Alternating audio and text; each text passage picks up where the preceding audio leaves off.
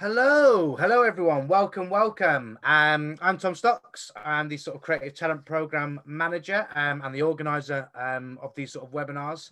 Um, so thank you so much for for joining us. This is we've been doing these for quite a while now, since sort of October. So um, we've covered so many different things. These webinars we do them every sort of um, every month. Um, so we started off with things like the Black History Month, um, breaking the stigma on mental health. We've covered Brexit. We've covered we've covered everything. Um, and tonight, obviously, we're covering a completely different topic, which is sort of very close to my heart. So yeah, I'll just sort of like crack on really because I'm going to be um, not not usually me sort of host this sort of stuff. So I'm hosting tonight um, and sharing.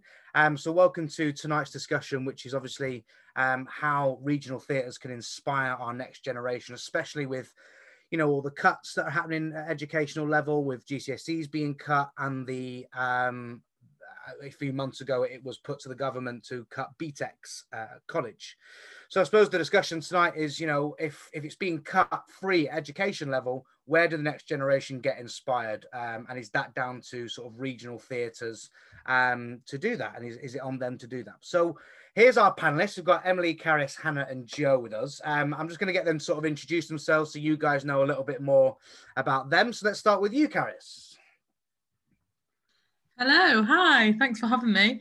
Um, my name is Caris and I'm the engagement lead at the Royal Exchange Theatre in Manchester. Um, so I kind of look after or oversee lots of our work um, with non-professionals. Um, so that's sort of split up into three chunks, kind of children, young people, like work in the community and work with older people. Um, but I'd say I've got like a probably yeah my main background is working with young people so be that in schools or with kind of youth theatres or partnership groups or things out in communities and that's sort of a big like chunk of my work really and a big chunk of the work that the exchange really values and, and supports as well. Amazing. And emily let's come to you. Hello um, i'm emily. I'm from leeds. Um, i'm also a member of creative youth. Um, basically i'm a current drama studio uh, student at drama studio london but before that i went to the sixth form and i've just sort of grown up like a few of us in them sort of youth theatre scenarios. So it's such a huge part of my identity. And I'm excited to talk about it actually. Good. Uh, and Joe, let's come to you. Hi, my name's Joe's. I'm a freelance director and facilitator based in Manchester. Um, so I work with lots of the theatres based um, around Manchester, and I also work three days a week at the Octagon, leading their youth theatre groups, some of their youth theatre groups, and um, and so some of my work is kind of making theatre pieces with young people or community members. Some of it is leading workshops, um, and some of that might be in an education context or a kind of youth theatre context. Um, yeah. Cool, thanks, Joe. And finally, Hannah. Hi, I'm Hannah. Um, so I'm a first year history student at the University of Liverpool. Um, theatre still is a big part of my life. I've been a part of youth groups since I was about 11 years old. Um, and it's been a huge part of my learning and experiencing of theatre. Um, so it is a, a, topic that is close and based off my personal experiences. Um, being in youth theatre has really inspired me to also um, pursue a career mixing history with theatre by like living history events and interpretation. So yeah, it's it's a big part of my life.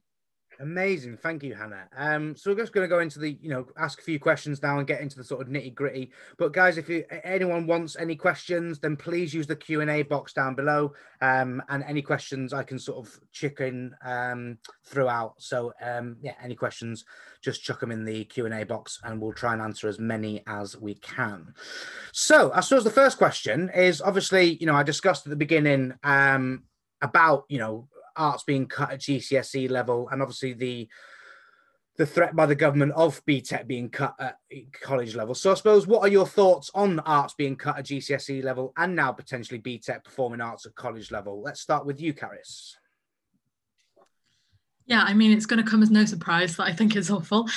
Um, I think it's yeah, it's it's such a shame because I think that not you know not not just because of the next generation of theatre makers and artists.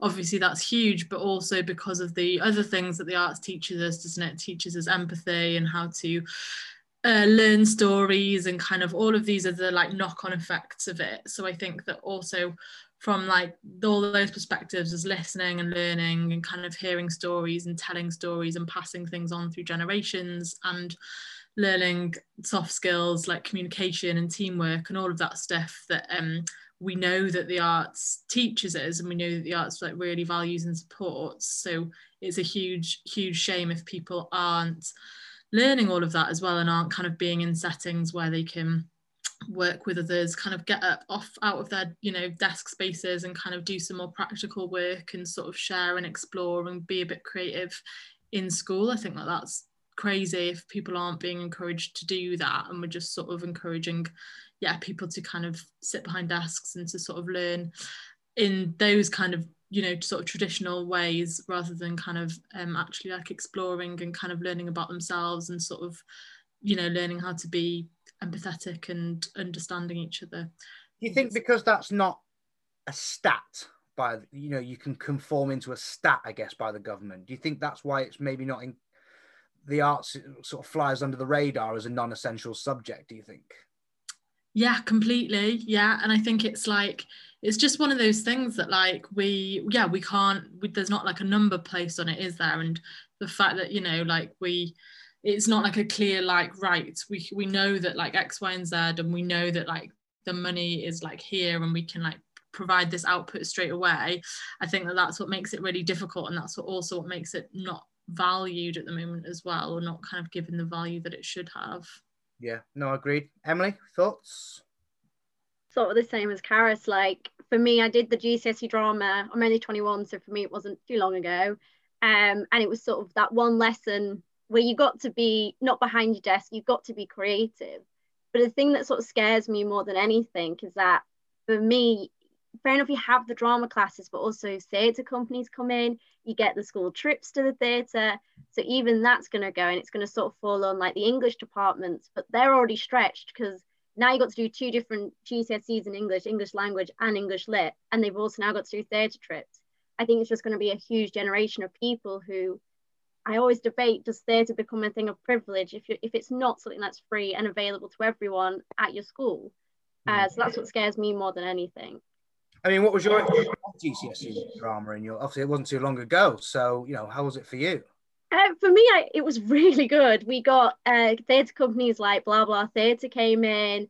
Uh, we had Frantic Assembly came into the school. It was like a huge one of their programs. Um, and they came into the school. And when you're that age, it's really inspiring. And for me, being, you know, I'm dyslexic and have ADHD, it was that one class a week, which I was actually being able to be creative because I don't learn well with a pen and paper. And I there was so many people in that class who were in the same category as me. Um, so yeah, I, I love GCSE drama. I know it's got a bit of a stigma behind it, uh, but I loved it. Good. Yeah, Joe. Yeah, I um, I mean, it's interesting. Emily, you just said the word like stigma that it's got a stigma behind it. It'd be interesting to ask like what what is the reputation? Is it uh, um, also because it's because it's a fun subject and so it can't possibly be useful? Um, and but yeah, exactly. I mean, to back up, I mean, it's obviously as Karis said, it's no surprise on this panel having turned up, and probably most of the attendees will agree. So I think there's a question there that obviously there are some people that aren't here tonight that um, are think that it is a good idea to cut the art subjects um, and why that why that is. Um, yeah and i think in terms of uh, there's several things there's in terms of people entering the industry that's kind of very difficult because um, GC, gcse drama a level drama btec um, performing arts is one of the routes. I know people working successfully as actors now and in other creative um, things in um, in theatre that have entered through that that um, that pathway, um, but also for all of the, as Karen said, the soft skills that I think it's one of the few subjects, um, and obviously I not been in school for maybe 10 years now, but uh, it's even though it looks about like three years ago that I left school, but um, but the my experience of it's one of the few subjects that you your mark was dependent on how you worked with other people. Whereas if you look at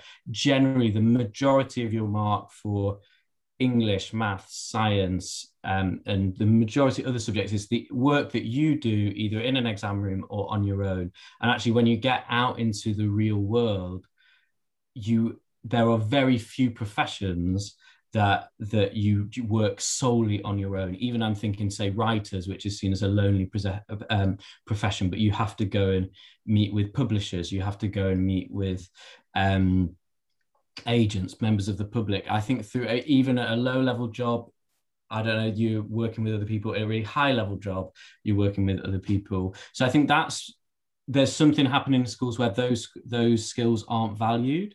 Um, where and yeah, and there was one more point I was going to make, uh, but I'm sure I will. Um, well, while you're thinking of that point, Joe, let me push you on the. I mean, if obviously the government can form it into stats and things like that, and obviously they don't value um, the art subject, like you said. Is there a way that we can? Um, I wouldn't say force that upon the government to recognise it, but in terms of like how how do we make the government see that it is a valued subject and it is worth saving and it is worth teaching to children um, growing up and, and into any forms of life? I mean, Boris Johnson himself speaks in, in the in the you know the Commons. He ha- that's that's a form of drama in itself. He has to speak publicly, and drama teaches you that. You know, how do we get that across to to to the government and to the funders um, to to you know come this far? I guess. On, um, I don't know the answer to that, so I'm gonna. Karis well, is, is straight um, in there. well, I was just going to reference that. Do you remember that um, piece of research that happened like a couple of years ago that was about um, uh, surgeons who um, were because they weren't because people weren't doing sort of art subjects, maybe like you were crafty with your hands mm-hmm. uh, from a younger age, the surgeons had like lost the ability to like be good at like practicing surgery because their hands weren't as like you know flexible or they hadn't like they were kind of losing the craft because um, the art subjects hadn't been taught like at a younger age. Um, mm-hmm. which I think is maybe kind of one of those things that makes people stop and listen because they're like, oh yeah, like we can see those transferable skills then from like you know sort of like dos kind of fun subjects like drama and art to like actual serious subjects like being a doctor or like you know kind of those sorts of things. And i think that's what makes this current government listen like when you actually think about the transferable skills from like drama and like you said tom you know sort of thinking about public speaking and kind of all of those other things that we know it does so well into like serious jobs yeah, no, I agree. Uh, and Hannah, let's get your thoughts. Uh, well, I think being able to access um, learning and experiences in the arts is vital for many young people wanting to pursue a career in the arts. And if you can't access this for free or a low cost, then that becomes a real problem for a lot of working class people and it's similar to what Emily was saying before that what does drama become um, something for the privileged? And you know will it create that class divide whereas the the privileged and the people of the upper class can afford? I mean there's so many drama academies out there but they are expensive. And unless you are privileged enough to be able to afford that then it can be a problem for for working class people wanting to to experience that in the arts as well. Um also though i mean for me i was homeschooled before i went to college and being part of the Octagon Theatre and youth groups was a really significant part of me being able to access theatre and learning in the arts as well. So once you take that away, it young people's experiences with the arts and participation in it becomes less and then that could also result in less people being inspired and encouraged to pursue a career in the arts if they aren't interacting with it at a young age because if you aren't having that active role in it then can you really have a full understanding of of the massive positive impact it can have in your life? Yeah I mean, Hannah, you're a bit of a prime example, I guess. As you said, you were you were homeschooled, and obviously you didn't really have access to drama and things like that. What made you go to the Octagon? What made you What made you inspire you to go to the Octagon and start in theatre? Well, I mean, firstly, my sister, um, who's six years older than me, she went to the Octagon Theatre, so we kind of already have connections. But um, from a young age, I was always really interested in drama, and I used to put on my own um, little theatre shows in the living room. So I think my mum was We sort of like, did oh, that, Hannah. Don't you yeah, worry. I mean, I mean, that's you know, you have to do that, don't you? I still do it now. My girlfriend's Yeah, well, I mean, I would. that too. I mean, lockdown does make you do crazy things. um, so my mum was very, really encouraging of me to um, join the Octagon Theatre because, you know, she was like, oh, you've got a talent for this. So having that encouragement, because I think to begin with, I was a bit um apprehensive of it you know like oh you know you're meeting all these different people and like am i going to be good at it? And then you know you have to do all these different things and what if i'm not good at it? So having that encouragement and then my sister was there as well so that was you know nice. And um, that's got what me into it and then it just uh, that's where it all began really and um, i'm so happy I, I did it. Because obviously, with you being homeschooled, do you think it helped you with your social skills? Do you think it because obviously going from such a, a sort of isolated area where obviously you, you know it might have been just you and your sister, and then going into the octagon and I suppose developing those social skills. Drama did drama teach you those skills? I guess. I think it definitely developed them and um, improved them. But, you know, I suppose with such as drama GCSE, there is a bit of a stigma with home education, which I know is a different area, but um, you definitely like interacting with all different people and part of groups. So you definitely have those social skills. But I think in some ways doing it in drama is, is slightly different. Obviously, you communication skills when you're speaking to such a large, large audience you know that's a big thing using body movement to communicate your ideas so it definitely developed them and improved them um so yeah it, it was a big part of my life Good. Okay. Oh, so the next question is obviously with bearing all this in mind, what effect do you think it will have on the industry? Um, Karis, let's come to you. Yeah, I mean, kind of as we've said, I think it will just have a, a huge impact on people from different backgrounds, people kind of from a range of backgrounds getting into getting into theatre and starting careers in these in this industry i think ultimately like if you've not been exposed to it or only you've only been exposed to it because maybe your family enjoy going to the theatre or your parents or whatever like you found somebody along the way who is who will take you if you've not got any of that and that not might even be a class thing that might just be kind of what you've been exposed to as well um then it just means that the industry is just going to be full of people whose parents have the money or the interest or who are you know intrigued or who have a passion or a hobby to to take them which is really sad and just sort of means that kind of only sort of really one kind of type of people or a few types of people will be able to access it or be able to start jobs in the industry which is obviously a huge shame because it's surely the industry where we need the most diverse people ever to tell all these amazing stories Yeah, no, definitely. Um, Emily. completely agree with. I'm like, yes, y- there is this sort of worry that it's going to become, and I think someone just pop it in the chat. Is it just going to become like a middle class sort of hobby, you know? And I went through the whole drama school audition experience, and I that was awful because I come from a very working class northern background. No one in my family does the arts, and it cost me about two grand to even get through the door once you started paying for your audition fees and everything. So if we're already taking it away from GCSE and BTEC, where else can it go? You- You're sort of taking everything away from it for the opening of it. And like Kara says, we need everyone in it.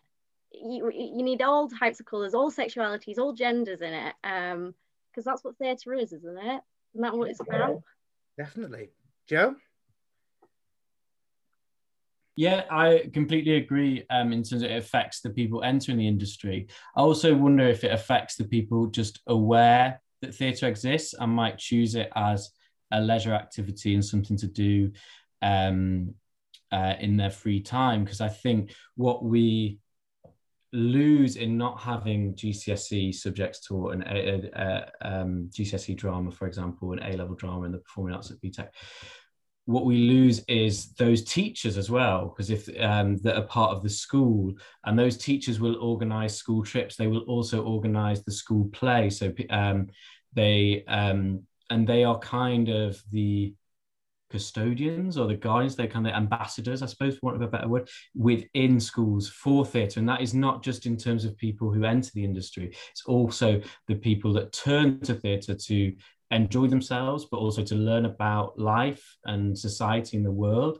And I think one thing that didn't come up in the last question, but actually I, I studied languages and I studied French and I had to do a research project as part of that. And that was on drama education in France. And in France, the drama does not exist um, as a kind of discrete subject, and it doesn't in the curriculum in the UK either. But in the UK, in practice, in in many secondary schools, there is a there are drama teachers. That's getting less and less so, but that that has been for the last 30, 40 years the situation. In France, that has never happened. So all of the theatre that happens in France is done by the kind of French language teacher or French literature teacher, um, or a visiting company, which kind of maybe brings us on to well, we might talk about later on. I know in terms of how regional theatres help this, but I think the loss is not only the loss of those subjects, it's the loss of those ambassadors for theatre within the school that is for the last 30 or 40 years been such an important part of how drama happens within education. I think were we to lose that, maybe this is going on to the next question, but I think we would be in a much poorer position because there is no way external theatre companies can fill that gap. Yeah. And Hannah? Uh, I mean, obviously, I agree with everyone else. I think another point to make is that you'll have less diversity in the industry. I mean, theatre and the arts is all about personal expression. And if you don't have a huge diversity of people being able to express themselves through the arts, then that means that less people will be able to hear that story, which is so important. And I think, you know, um, in a wider way, that'll actually have a negative impact on our society because then you'll have less museums and art galleries, you'll have less theatre shows to go to, and it'll, in the long term, probably make our society a lot less cultural. Yeah, yeah. Go on, Joe. I was just going to respond to one of the comments from Ashley that's come into the chat about whether drama can be embedded in other subjects as a teaching tool, or kind of what you might call, um, I think that's mentioned um, uh, mantle of Heathcote's mantle of the expert or a kind of process drama technique to you which would use drama as a technique to teach history or to teach um, another subject. And i think that is really really valuable um, and it would be great if we could see more of that. But i don't think um, that should be the answer to where drama sits in the curriculum. I'm really um, really an advocate of drama having its own place um, and also the staff that teach drama to be experts as well that are kind of specialize and train in that. Um, but i think that i think it's a really useful um, no definitely. I think i think drama being incorporated into health as a whole i think is great. I mean I, I saw on the on the chat then something about mental health. Um, I think it's, it's, a great outlet for mental health. Um, you know, whether that's you know writing exercises whether that's you know uh, you know role play um all that sort of stuff. It can be it's i think it's already crept into the mental health sector if i'm going to be honest um already but i think being expanding that even more um i think is fantastic. And you know that could also be another place where you know it's proven that drama works. Um not just you know not i think we're in this sort of like mindset. I think the government are maybe in this mindset that if you just do drama GCSE or you just become you're just going to become an actor. Um, and we all know that's obviously an oversaturated industry as it is, but the, I think where where in my opinion the curriculum needs to change is that we don't just push drama and acting on people at a GCSE level. There's so many more um, occupations in the arts, and we're not taught about that. We're just taught about one path from GCS from primary school upwards, acting, acting, acting, acting. You know, they should uh, definitely incorporate. You know, there is directors and producers. You know, I didn't know what a producer was until I was in uni. Um, so you know, I don't even know. So to to teach that at a younger level and to offer other occupations, I think is key. And I think that it needs to be maybe revamped. If you're going to cut it, well, why don't you revamp it into a different way and show there's different sectors within uh, the industry? Anyway, we'll come we'll come on to the uh, other stuff. I get ranty about this sort of stuff. Anyway, um, thank you all for keep keep coming your questions in, by the way, and try and put them in the Q and A box because I'll try and um, I'll cover the stuff that we got to cover, and then I'll come to all the questions at the sort of end, of the last sort of 15 minutes. So my next sort of question um, I'll come to you, Karis, again first. Um, obviously, if they can't learn this stuff in schools and colleges, how do we inspire the next generation? I mean, theatres are a great way to do it, theatres and theatre companies, but that's a big responsibility for organizations that again don't have that much money um, so i think whilst it is like the solution that seems possible right now. Again that's you know like more likely in cities where there's maybe more less like how are rural places how are seaside towns going to get this access? Like it's just not possible is it? To like if you're not from somewhere who has a local subsidized theatre or a theatre company that's from there like genuinely what do you where do you go? And what do you look for? Like if that's yeah if that role's kind of not not you know not if that if that's now the role of the theatre and you've not got that theatre in your hometown where where do you get that access? So i think that theatres definitely obviously do have a role to play and can have a big role to play but it is quite a lot of pressure to put on a theatre when they can't you know they don't have that much money and they can't kind of reach out to, to everyone. So it's a really difficult one because what what next isn't it? If if you know if the government's looking to theatres to do that but they're not providing them with the with the money essentially what do we do? Yeah no exactly. Go on joe. Are you on mute mate? Um i was also going to say in response to Carrie's point is it's partly a question of money but also the core mission of a theatre building for example or a theatre company is to make theatre. So and the majority of those resources will be put to that because that is is what it does. And that some of that theatre can be with professional actors some of that can be um, with kind of participatory shows with young people other community members. But that is not the same as a kind of a drama education and teach a teaching role. And i think i agree with Karis that it's it's but it's not a case simply of giving theatres more money in, in that sense. I think it's um, I think it's a case of the mission of a theatre is is broad, but it's not um, the main focus, I suppose, of whether people disagree or agree, agree with this is the theatre buildings that I work in. There, a lot of their resources go into creating hmm. shows, um, and I don't think that's going to change. So then, if it becomes and we've got this, like we said about these dra- the drama teachers and this body of drama teaching. You can do train to do a drama PGCE. You can um, on training and CPD. So these experts that are kind of at drama teaching that we've got embedded with schools. I think um, the question in terms of if they can't learn in schools and colleges, how do we inspire them? Is a question I suppose I don't want to answer because I don't want to be in a society where there is drama doesn't exist within the school. And i think actually in terms of what people who make these decisions are thinking i think they probably are thinking um, oh well if people are interested in drama they can go and do that in their spare time.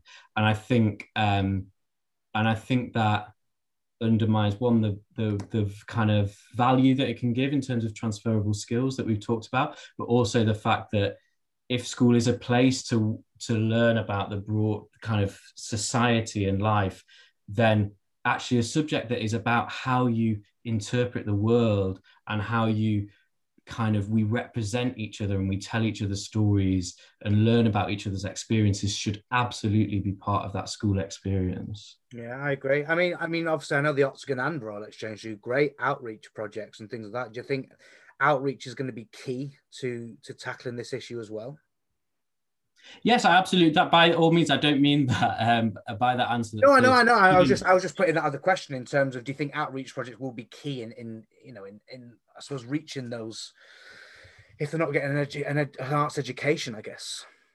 Yes, yeah, I'm sure. I... No, sorry, you go. I was going to say yes. I'm sure theatres will step in, but like Carrie says, there's the problems about the reach that they're located in in cities. Um, I also think in terms of if I was going to do some outreach to solve this problem, the people I would be doing outreach to is um, government ministers, Ofsted, um, you know, to kind of educate them. I don't think a kind of plaster of some outreach projects led by theatres will solve the problem. Yeah. Go on, Caris. Um, I was just going to say that, that, obviously, so the Arts Council England funding, the remit from them um, is often that you have to do work, you have to do outreach work with children, young people, which is obviously great.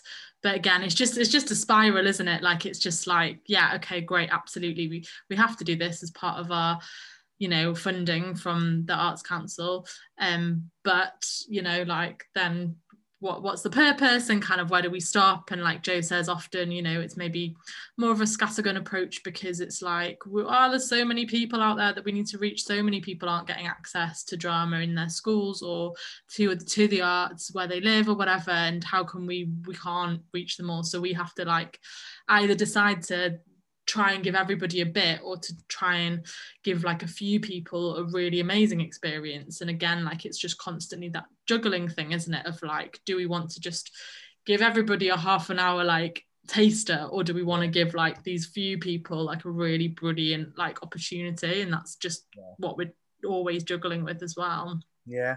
Emily how do we inspire the next generation mate? Come on I wish I had the answer. I wish I could stand here and be like, this is the answer. I honestly, I, I saw that question and I was like, I have no clue. Because for me, I was inspired from my local uh, Carriageworks in Leeds, in West Yorkshire Playhouse, what's now Leeds Playhouse. And all the people that I know, I've sort of been, been inspired from that. And then it's sort of like what you said is it's not really the responsibility of theatres though. They've already got enough on the plate. Are we going to pile this on on top? Mm. And it's also something really interesting is we're living through a pandemic. Sadly, once we get to the end of it, we don't know what theatres are still going to be standing. At least from where I live, I live um, west of Leeds. We have about you know four really community-run theatres, and it looks like they're not going to make it through apart from one.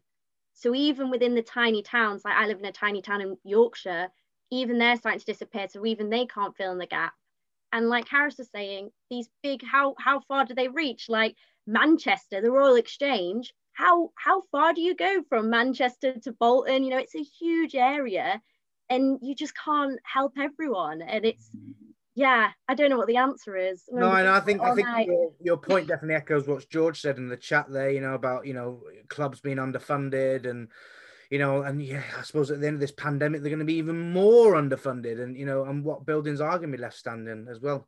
Hannah, come on, have you got an answer? I mean, it's such a difficult one. I think the only way I can interpret it is if we're talking about inspiration and inspiring the younger generation. I think that can come from so many different avenues, and I think yes, local theatres can play a part in that. Um, a lot of my inspiration came from local theatres and it can be just a small thing even if it is just a, a one-off workshop that can lead to something else and something else and that that can grow that that interest.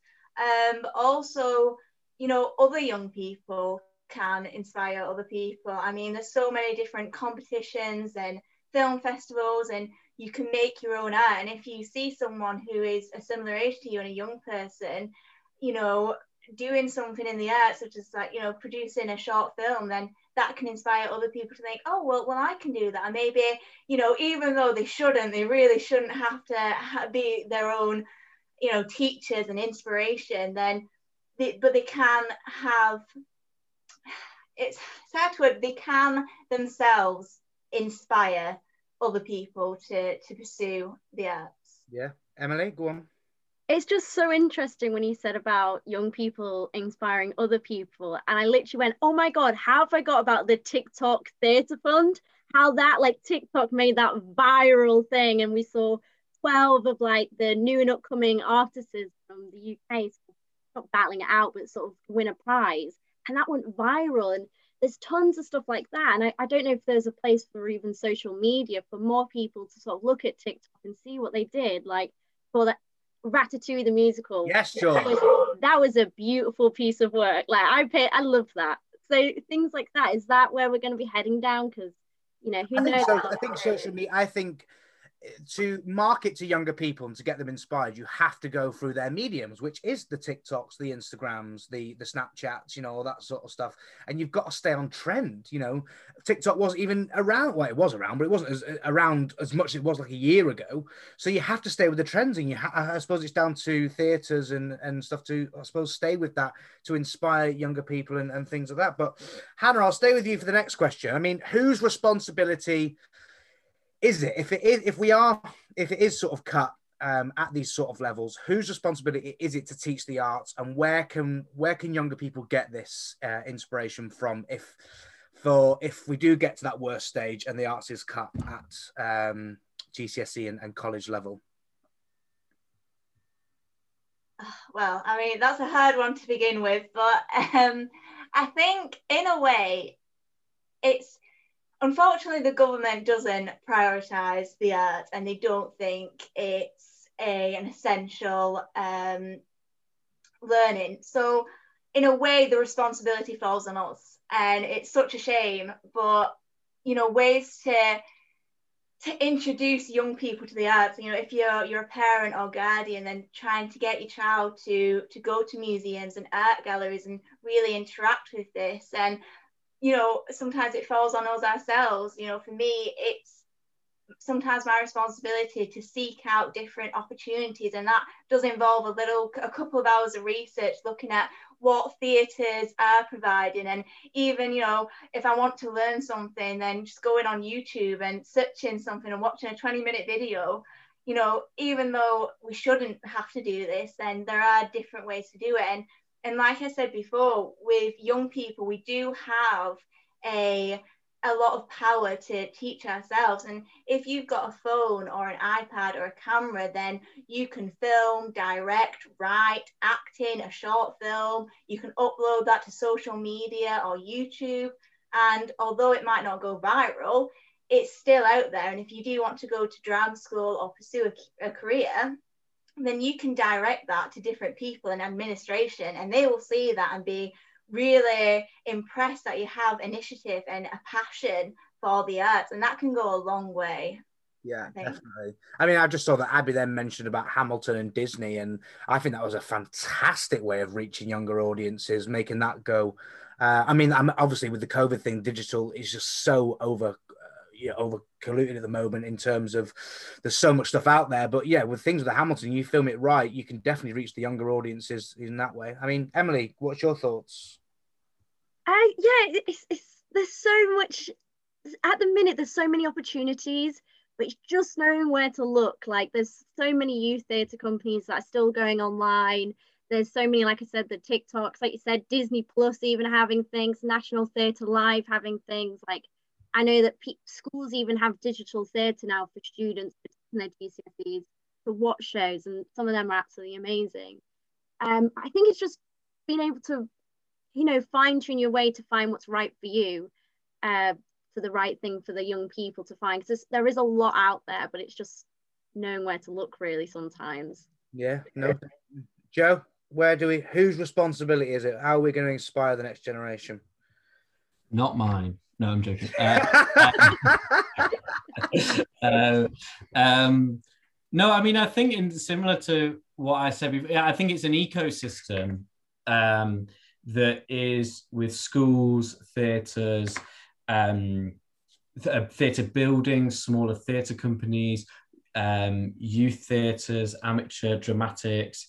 Um, that I think actually for people working in, I suppose, what me and Karis do get often get um, we don't talk, I think, enough about the efforts of people in kind of um, places that run their own amateur dramatics groups for free for young people, and that's a massive way people introduced to to um, to uh, to theatre. So I think that's um, really important. I think, however, if we're talking about giving giving every single person that um, every single young person an experience of theatre and the possibility that they could work in theatre or or turn to theatre um, as a place of leisure and learning and understanding. I think that the school system is an essential part of that. So once again, I'm refusing to answer to imagine a world where that won't happen.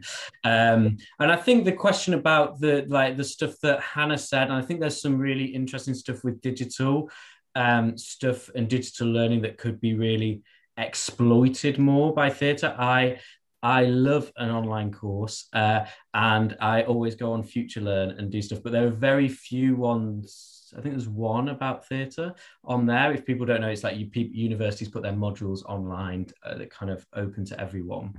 Um, and I think there's a lot more that we could be doing. The theatre industry could be doing to um, to do that. However, I do think that is in an in addition to being in a room with people. And equally, I would argue the experience of seeing Hamilton um, on Disney Plus is brilliant that it's available and brilliant that people have access um, to that. But that is not, um, I think, not uh, a substitute, an alternative or a substitute yeah. for live theatre. And I think there's other questions at um, GCSE and A level about the curriculum and, and whether, and currently, I think in most um, um, curriculums, curriculums, you have to go and see a piece of live theatre and then talk about it. But there's talk about whether that could be a video or a film, but I think that needs to be considered quite carefully because it's not the same um, experience. So I think digital is useful, but it's not um, a substitute. No, I agree. Caris? Yeah, I, I completely agree. And also just what Anne's put in the chat there is like struck a chord because I think that we can't we can't leave it up to chance, right? We can't if if schools are the only way to ensure that every young person is given that taster, given that glimpse into theatre and into drama and into the performing arts world. And all of these other things are great, but the onus is on the young person to maybe go out there and find it or do their research. And so they've got to be kind of interested from the beginning, like, or something in them has got to have been interested through some way along the line and that's chance right and we can't just leave it up to that i think that we need to kind of make sure that everyone is given that opportunity to experience it to then decide whether or not they want to pursue it or to take it further. But i guess sort of beyond that i think also you know like it'd be great to see the responsibility on like the andrew lloyd webbers and the like you know um uh, Bill Kenwrights and people, uh, Cameron Mackintoshes of this world, as well as the drama schools and the acting agents and the people that are, because I think it's an industry where people are earning lots of money as well. So it's also like, okay, we're talking about these like, you know, regional subsidized theatres that don't have much budget, but also we're talking about all these amazing like actors who started off working in theatre and what can they do as well and how can they also help. Yeah, go on, Joe. I was just going to, in response to what Karis said about saying, yeah, it's partly down to chance. If so, kind of the point Hannah made that, yeah, those opportunities are out there. And I think that is fantastic. And I think that's really relevant, um, an important point that you can go out and initiate your own things. However, all of that takes skills of initiative um, and the friends to do it with and various things. And also, I would argue that that is also not just down to chance Karis, but also down to like having a parent who's got the time to go through all of the websites and look through youth theatres. Um, and that might happen in a family, more likely to happen in a family where there's um, a bit more money so that somebody isn't working as much. Um, and so I, th- so I think there's barriers there as well in terms of the way people people can choose to access it and some people will and some people won't. But i would argue that if you are from a, a middle class background or high your chances of being in an environment where people are going to help you and support you and find your own opportunities is much higher. So um yeah there could be people that don't aren't in that environment supportive environment that would really like to um, look for their opportunities, but they don't know where, to, even where to start. And even something as simple as Google searching youth theatre Bolton, some young people don't have internet connection. So you know, so they, uh, which has been kind of put out there, hasn't it, through the pandemic more and more. And I think it's easy to forget to kind of forget about that because, of course, yeah, if a youth theatre exists, you can sign up and go but if you've not got if you're not on a pathway that's going to allow you to go and search for it um, it might that's less likely to happen whereas school as somebody said is universal so you're at least going to definitely have that initial exposure to theatre Go on, Karis, respond to that. I was just going to say, I think that I think that maybe my point got confused. I, I was talking about the chances being a bad thing, and I wasn't sort of like I think that maybe um, I was sort of meaning that if if they've stumbled across it, that isn't we're not doing our jobs right. That's not a good thing. I think that we should all be, everybody should have the opportunity to make an informed decision about whether or not they want a career in that, and if it is chance because of whatever reason, because of they've done their research or because they've happened to have like you know heard, overheard a conversation and then have therefore I don't know do you know what I mean like it could be loads of different reasons why yeah 100% sorry I didn't mean I did I wasn't disagreeing with your point but I think that chance the opportunity to to discover youth theatre if it's left to its own devices and left to chance if you're from a certain background the chance is higher do you know what I mean so it's not um it's that chance makes it sound random, like almost 50 50. And actually, for, yeah. from some backgrounds, if it's not available at school, the chance of stumbling across it is low, is lower from certain backgrounds. So it was in addition to your point. I would never disagree with you, Karis.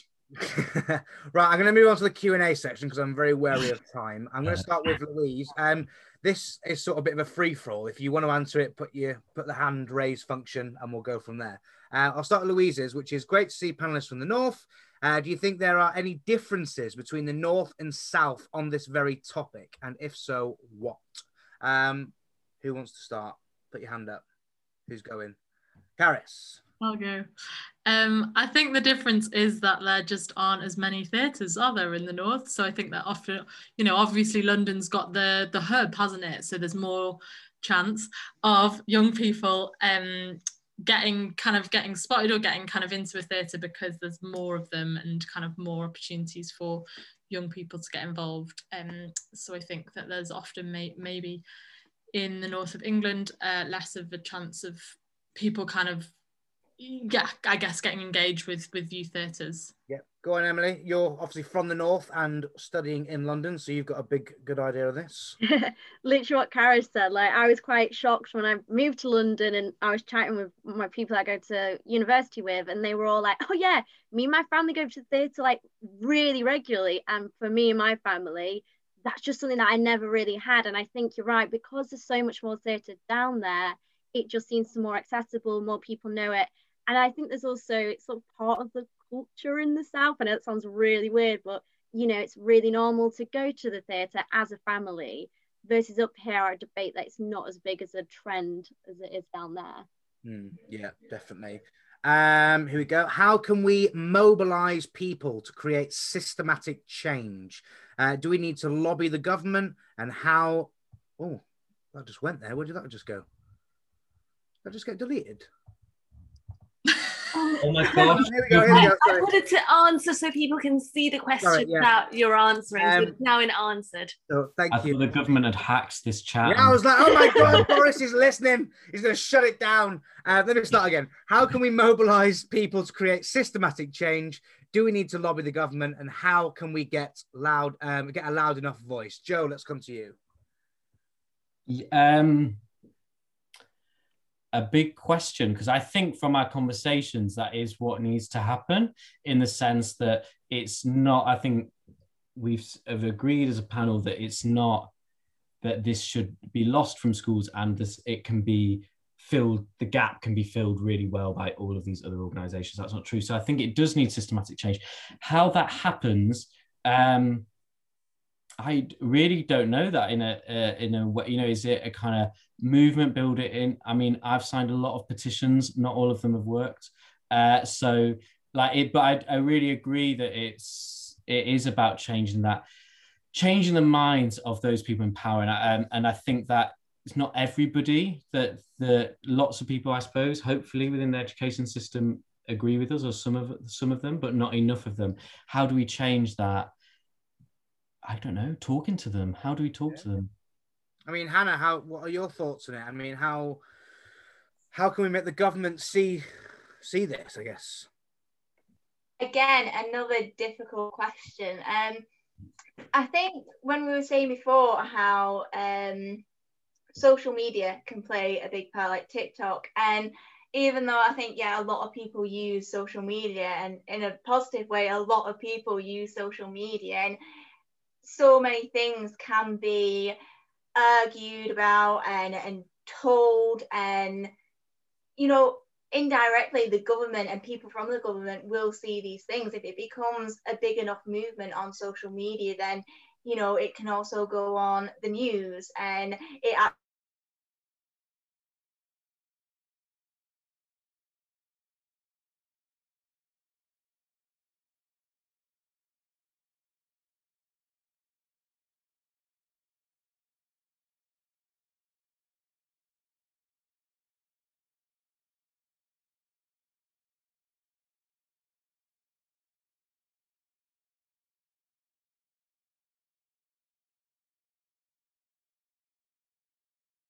theatre organisations and companies for the modules like applied drama. So instead, an opportunity can be created for them to teach in schools. Joe, go ahead. I was going to say, although I think there's some, if that was done in a way that um, is supporting drama teachers, existing drama teachers, I would be in favour of it. If it's talking about sending um, BA students or um, university students of drama in as replacement teachers, I think that doesn't value the skill that it takes to teach drama. And I'm not a drama teacher, but I have spent five years as a freelance workshop leader, and it is skillful to run those spaces in a way, in an appropriate way that's creative and safe etc and um, so i would worry about that as a solution although i understand that it's quite a prag matic idea. And I also think the point about PhD students, I was taught by some PhD students at university. I did not think it was good teaching. So, um, so I um, hopefully po- politely disagree. I think at that point. Yeah. Anyone else want to chime in on that? No. Cool. I'm going to follow on to what I'm very well. we've got five minutes left. So I'm going to go to my final question, which is basically Have any of you got a recommendation of any initiatives or groups young people can get involved with? Karis, I'll come to you first. Um, the Royal Exchange Young Company. yeah, fair enough. And why um, should people join the Royal Exchange? well, uh, it's great. You get weekly sessions. You can come for a year. You get fully embedded in the theatre. The theatre just becomes your second home, essentially. Um, thank you, Natalie. Um, yeah. And I think that it is really great in that it offers um, we have a financial support scheme so for people who might not be able to afford uh, the fees or the travel to and from the theatre or who might need an access support worker we can pay for that. So um, we like every christmas we like do kind of bucket collections on stage to raise money for uh, for access to like our kind of programs which um, think is obviously really important and necessary because obviously there's a cost that might come with some of these um, initiatives as well. So this kind of like, yeah, helps kind of uh, bring down those barriers. Yeah, I'm involved with the Royal Exchange. They're doing something called Local Tales at the moment. If anyone's living in the north of England, uh, well, northwest of England, there is basically something called Local Tales, which is a writing competition um, currently promoting um, local tales, basically. Um, so that is something that is happening at the moment. Could I ask guys really quickly about the Royal Exchange? Because when I was part of the Royal Exchange when I was a kid, there was um, you offered drama schools used to come to the Royal Exchange and do their drama school auditions. Is that still a thing? Yeah, yeah, and that's kind of um, lots of the time drama schools might want to audition uh, in kind of places other than London or where they're based. So um, it's not really through a partnership. It's kind of mostly like a hire, but sort of as a result of that, some of them we do partner with, and they kind of come and offer some tasters or some workshops or outreach sessions. Lots of drama schools obviously do have like free audition spaces. Um, or subsidized audition places. So we kind of, yeah, we have a bit of a partnership. But yeah, lots of them are quite, I guess, keen to like base themselves there for a few days and host their their auditions there. Doesn't work for everyone because some people do want to go and obviously see the see the place where they're auditioning for. So yeah. it's it's a tricky one, but um, yeah, that's obviously an option. Yeah, Hannah, let's come to you. Uh, well, I mean, obviously the Octagon Theatre, which uh, I'm sure Joe will talk about a lot as he has more experience. So I think one of the things that I would strongly advocate with initiative is that volunteering can be um, a huge thing that you can be a part of, and it is free. Um, I volunteered with uh, local theatre, with museums, with art galleries. And through this, I've gained experience with working with practitioners and actually seen firsthand what a career in the arts can be like. So I think it might not be something that's you know usually um, accepted and usually explored, but volunteering can be really beneficial to a lot of young people. Amazing, Joe. Yeah, so um, the Octagon Theatre you can check out. I mean, I would say to people that aren't based um, in Bolton, make the trip to the Octagon. No, uh, I would say um, look at your local theatre and go on their website. Most theatres have a kind of um, engagement department or a get involved page. Um, and if not, kind of email them as well or ring them up. Um, like Hannah made that point that actually kind of um, chasing things and chasing people and finding out what's out there can take a bit of effort, but actually it's really worth it. Um, so that would be my first port of call. There's other um, national things like the National Youth Theatre people might want to become involved with um, as well. But yeah, so um, yeah, drop me an email at the Octagon participation at octagonbolton.co.uk and we can talk about it. Would you ever put that in the chat, Joe? Is that all right? Yes, sure. It's not me that checks that email actually, so they'll get forwarded, but Alex will be pleased. That's fine. Um, and Emily. Um, I really recommend uh, the Everyman Playhouse in Liverpool called yeah. Yet.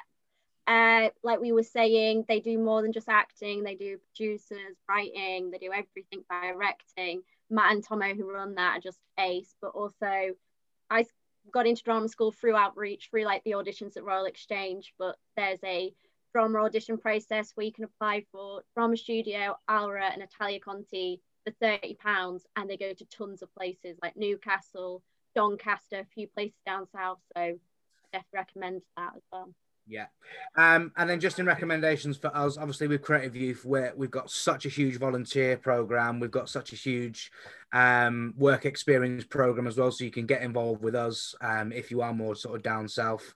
Um, and, you know, we've got the Creative Talent program. Every year we look for uh, three um, three young emerging companies and we um, basically commission £2,000 um, for that to be put on. So, you know, we do that as well. We have our young creatives um, and just, you know, the festival in general. We're always looking for, you know, producers to take under our wing and, and help out with our festival, It takes place every July. Um, so if you do want to get involved, um, please email us. Yeah, Natalie's put it in the in there as well. Just have a look at our website. We've got so much going on, and if you really want to get involved with us, um, you can do as well. But that's it. Look at that, bang on eight o'clock. Um, thank you so much, guys. Um, that was a really interesting discussion. Um, you know, I'm so sorry I didn't get around to everyone's questions. It's such a big topic to discuss in an hour. It's you know we should be debating this for for days, weeks. Um, so trying to sum it all up in an hour is difficult. Um, but I hope we tried to cover as much ground as we as we could. I know we couldn't get too much in depth, um, but I hope we scratched the surface a little bit. So thank you, Caris, Hannah, Joe, and Emily. Um, you've been wonderful uh, this evening. Um, please, guys, if you are wanting to catch up on this, we are recording this and going to upload it to our podcast. So please catch up later on and our YouTube channel. Um, you are going to be sent feedback forms as well. If you can fill those in and let us know how you uh, your thoughts on um, on this sort of stuff that'd be great as well. But we've got loads of stuff coming up in terms of creative youth. Uh, next month, our next webinar is actually on the 19th uh, yeah, 19th of April at seven o'clock. Um, and it's all about East Asian, uh, well, not just Asian representation in general in the arts and how it needs to be improved. Uh, so that's the next webinar. Uh, so please join us then. Uh, you can sign up for that um, there, which is what Natalie's just put in. So that's great. Um, we've also got um, our film festival um, that is actually open for applications at the moment. So if you've got any short films, um, please submit at the moment. Um, and obviously, we have our festival in July as well. There's so much stuff. Look on our website and all that as well. Ooh, I'm out of breath. Thank you so much, guys. Um, it's been wonderful talking to you all. Uh, thank you for joining me um, and have a lovely evening. Thank you very much. Thank you. Bye.